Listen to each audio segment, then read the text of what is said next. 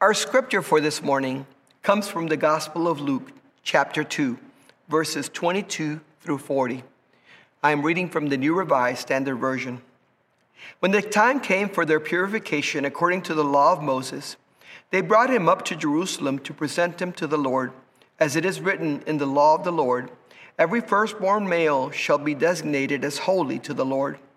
And they offered a sacrifice according to what is stated in the law of the Lord a pair of turtle doves or two young pigeons. Now there was a man in Jerusalem whose name was Simeon. This man was righteous and devout, looking forward to the consolation of Israel, and the Holy Spirit rested on him. It had been revealed to him by the Holy Spirit that he would not see death before he had seen the Lord's Messiah.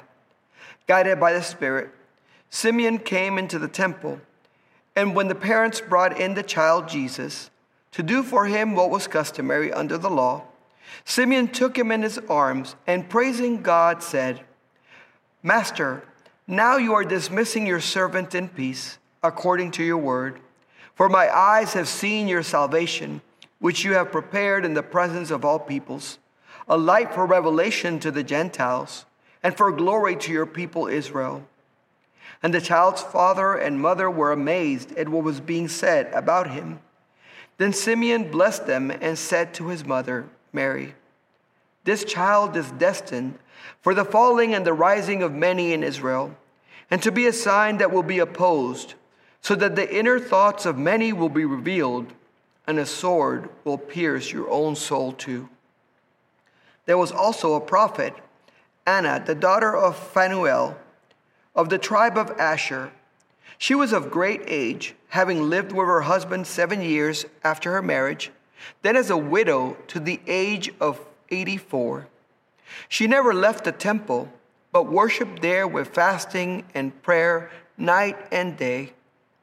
At that moment, she came and began to praise God and to speak about the child to all who were looking for the redemption of Jerusalem. When they had finished everything required by the law of the Lord, they returned to Galilee, to their own town of Nazareth. The child grew and became strong, filled with wisdom, and the favor of God was upon him. We know that Jesus' parents were law abiding Jews.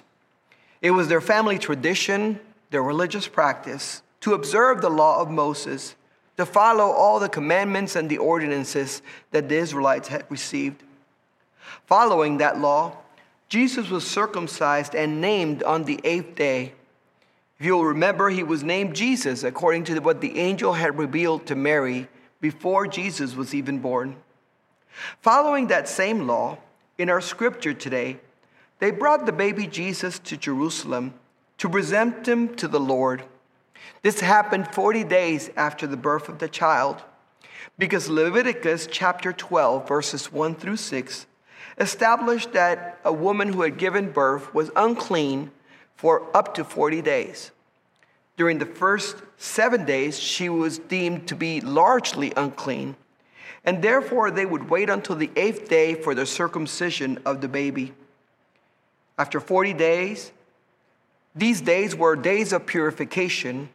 The mother would come to the temple bringing a sacrifice the high priest would make that sacrifice on her behalf and declare her clean.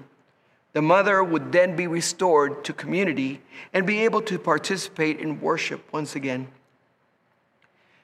The law also established that every male child was to be presented to the Lord, a sign that God had redeemed every male child by delivering the every firstborn of Israel from the plague that hit Egypt, the last plague, the plague of the firstborns. It was a reminder that God had saved them from death. Every firstborn belonged to God, and this presentation was Mary and Joseph's confirmation of this. So, Mary and Joseph, in, in, compliance with the law of purification and the law of the firstborns, went to the temple to be proclaimed clean, to offer a sacrifice to God, and to submit Jesus for presentation and sanctification before God. The customary offering was a lamb and one young pigeon or dove. But the law allowed for a woman to instead sacrifice a pair of doves or pigeons for financial reasons. So if you were from a very poor family and you couldn't afford to, to buy a, a lamb, you could use a couple of pigeons or doves. This is yet another time in which we realize just how poor Jesus' family was. The young couple was just getting started in life. They had just begun their life together and could not afford to sacrifice a lamb. Instead, we are told Mary brought two doves Besides the financial reason, some theologians have wondered if Mary was not led to choose this sacrifice, knowing that later she would give up the Lamb of God Himself as a perfect sacrifice for all of our sins. But it's a reminder that Jesus came from humble beginnings. We know He was born in a manger. You know, when you're getting started, you just don't have much. And they didn't have much to begin with. So the two doves made sense for her and Joseph. The symbolism of the two doves could be seen as a foreshadowing of Jesus' life and ministry. One dove could be a symbol of peace, and the other a symbol of the Holy Spirit, the third member of the Trinity of God, that would testify to who Jesus was and empower him throughout his ministry. If you'll remember, the Holy Spirit would testify at his baptism that this was God's beloved Son and that we should listen to him. The Holy Spirit would be present throughout Jesus' life to empower him, to help him as he went through his ministry and sacrifice, and to be with him as he led others to God. As they were going to the temple, a man whose name was Simeon came to the temple as well. We're told that he was led by the Holy Spirit. He didn't just feel like going to the temple on his own. We're told that the Spirit led him.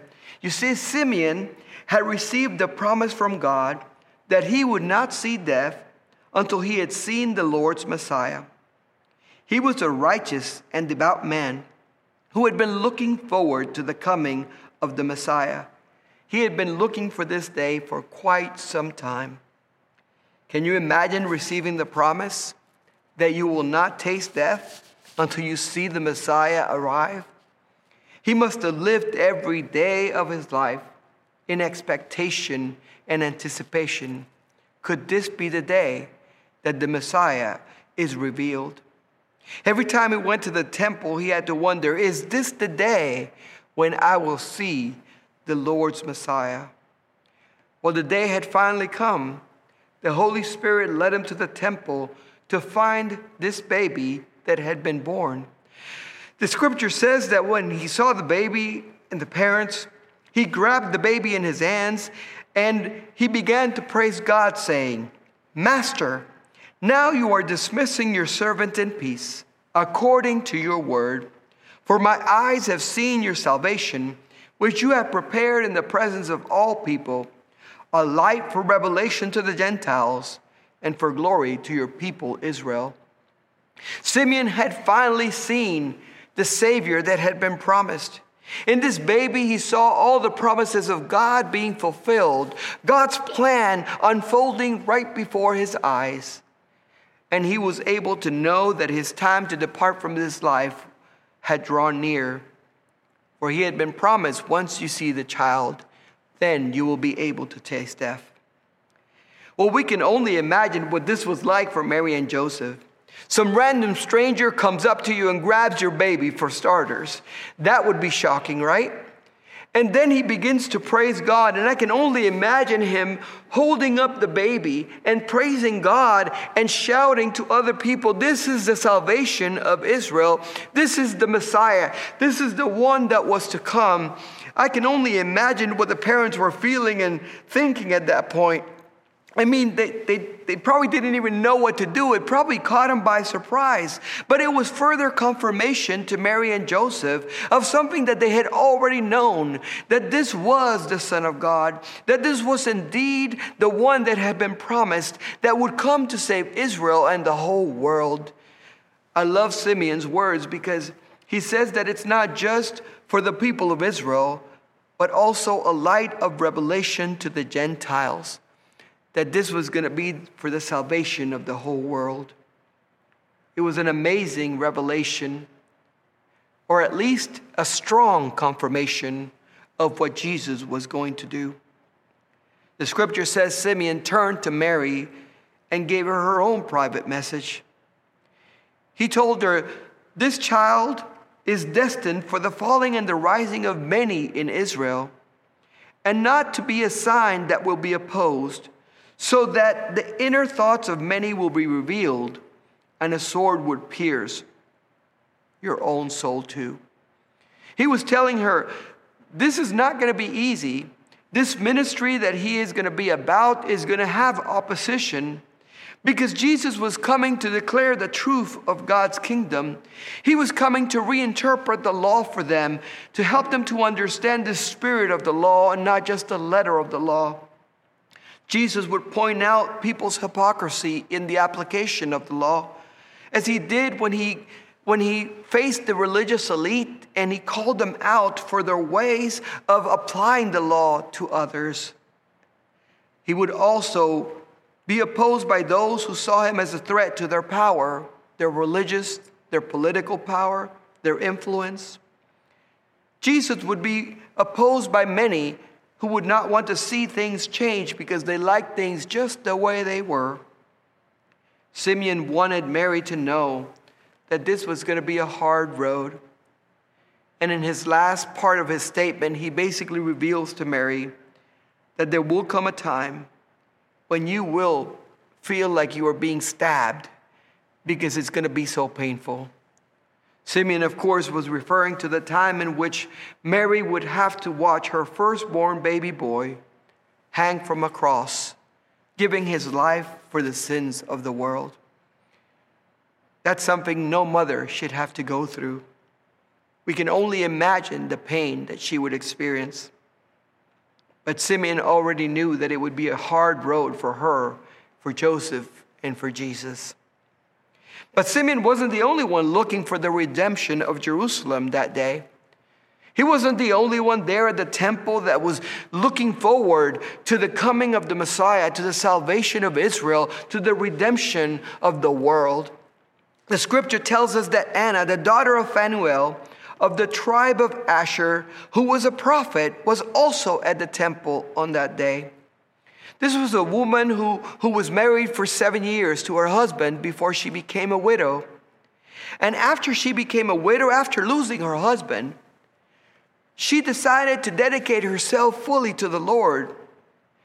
We're told that she never left the temple. Day and night, she would be there praying, worshiping, fasting and she was now 84 years old. So if she was married for seven years, she was now 84.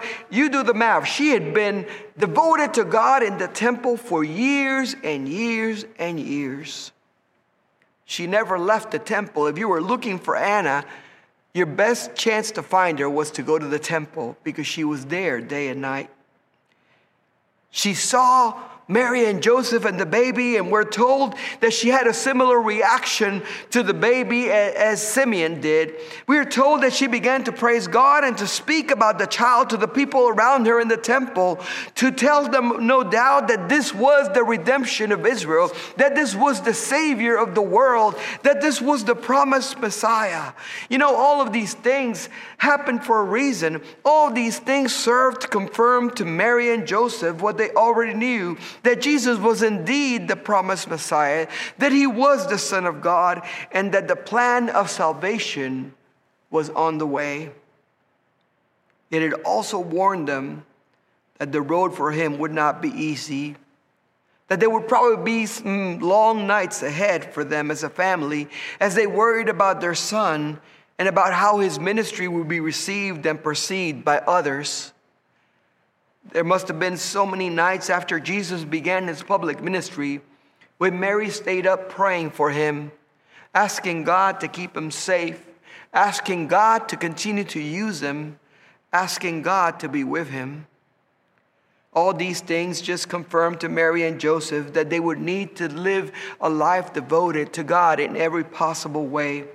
That in order for this plan of God to continue to unfold before them, they will need to continue to pay attention to the ordinances and the commandments of God.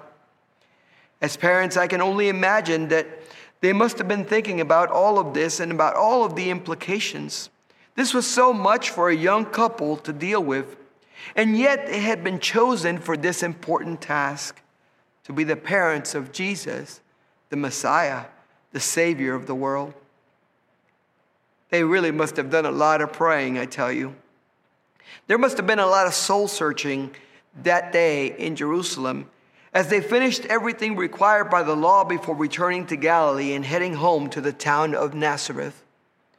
It must have been nice to be able to come home and get out of the limelight for some time until Jesus grew up in, and grew up in wisdom and in favor and began his public ministry.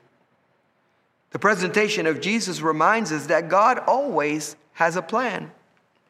In this case, of course, it was the big plan. It was not just the little plan. You know, I think God has the big plan, and then He's got little plans for each and every one of our lives. But this was the big plan the plan to save the world, the plan to redeem us, the plan to reconnect us with Himself, the plan to forgive us, the plan to give us grace, the plan to give us life. God's plan was being was taking place right there before Mary and Joseph's eyes. Today, we're reminded that this plan is not always easy, that sometimes following God's plan comes with many challenges and difficulties. Like Mary and Joseph were warned, there would be days that they would be in grief and distress and struggle.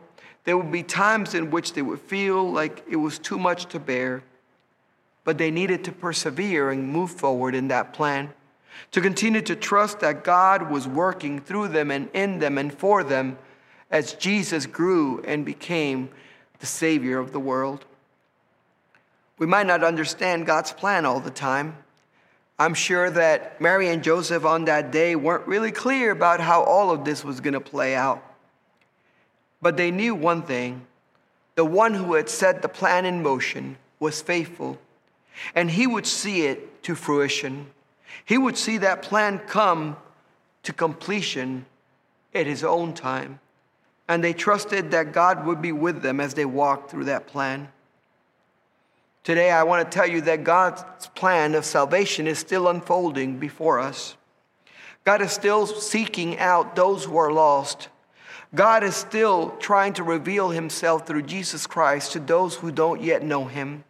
God is still trying to lead us as we try to live holy and righteous lives before Him, following all the ordinances and commandments of God. I pray that along the way, God will put people in our lives that will do what Simeon and Anna did for Mary and Joseph. People that will confirm God's plan is still in play. People that will confirm that God still has great plans for our lives and people that will affirm our calling by God and remind us of who we are and whose we are.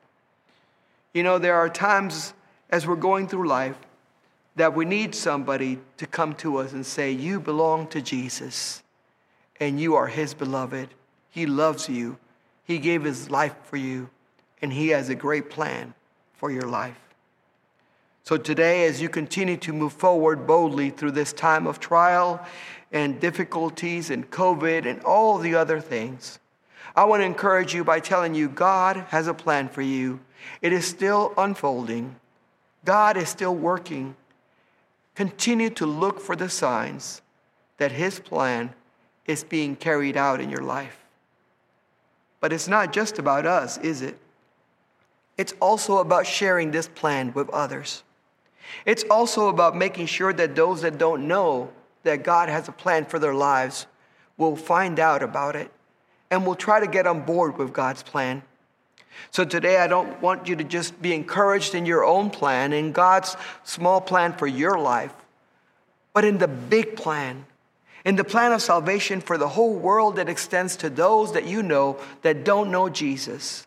I want to encourage you to be Simeon or Anna for them that you will pray for revelation so that you can go to them and prophesy over them God's blessing and God's plan, and that you will declare to them the goodness of God that is willing to forgive our sins and restore us to life. Today, celebrate that God's plan is still being carried out even in these difficult times, and help others to know that God has a plan for them. Let us pray. Heavenly Father, I thank you. I thank you because your plan is still going on. You are not finished with us yet. We ask you, O Lord, that you will continue to put people in our path that will remind us of your plan, of your goodness, of your grace, of your calling, that they will remind us that you are still good, that you are still faithful, that you are still with us, and that we're never alone. Help us, O Lord, to just be faithful to you, to continue to follow the plan even when we don't understand it, even when it doesn't seem to make sense to us. Help us, O Lord, to seek your ways, which are always higher than our ways.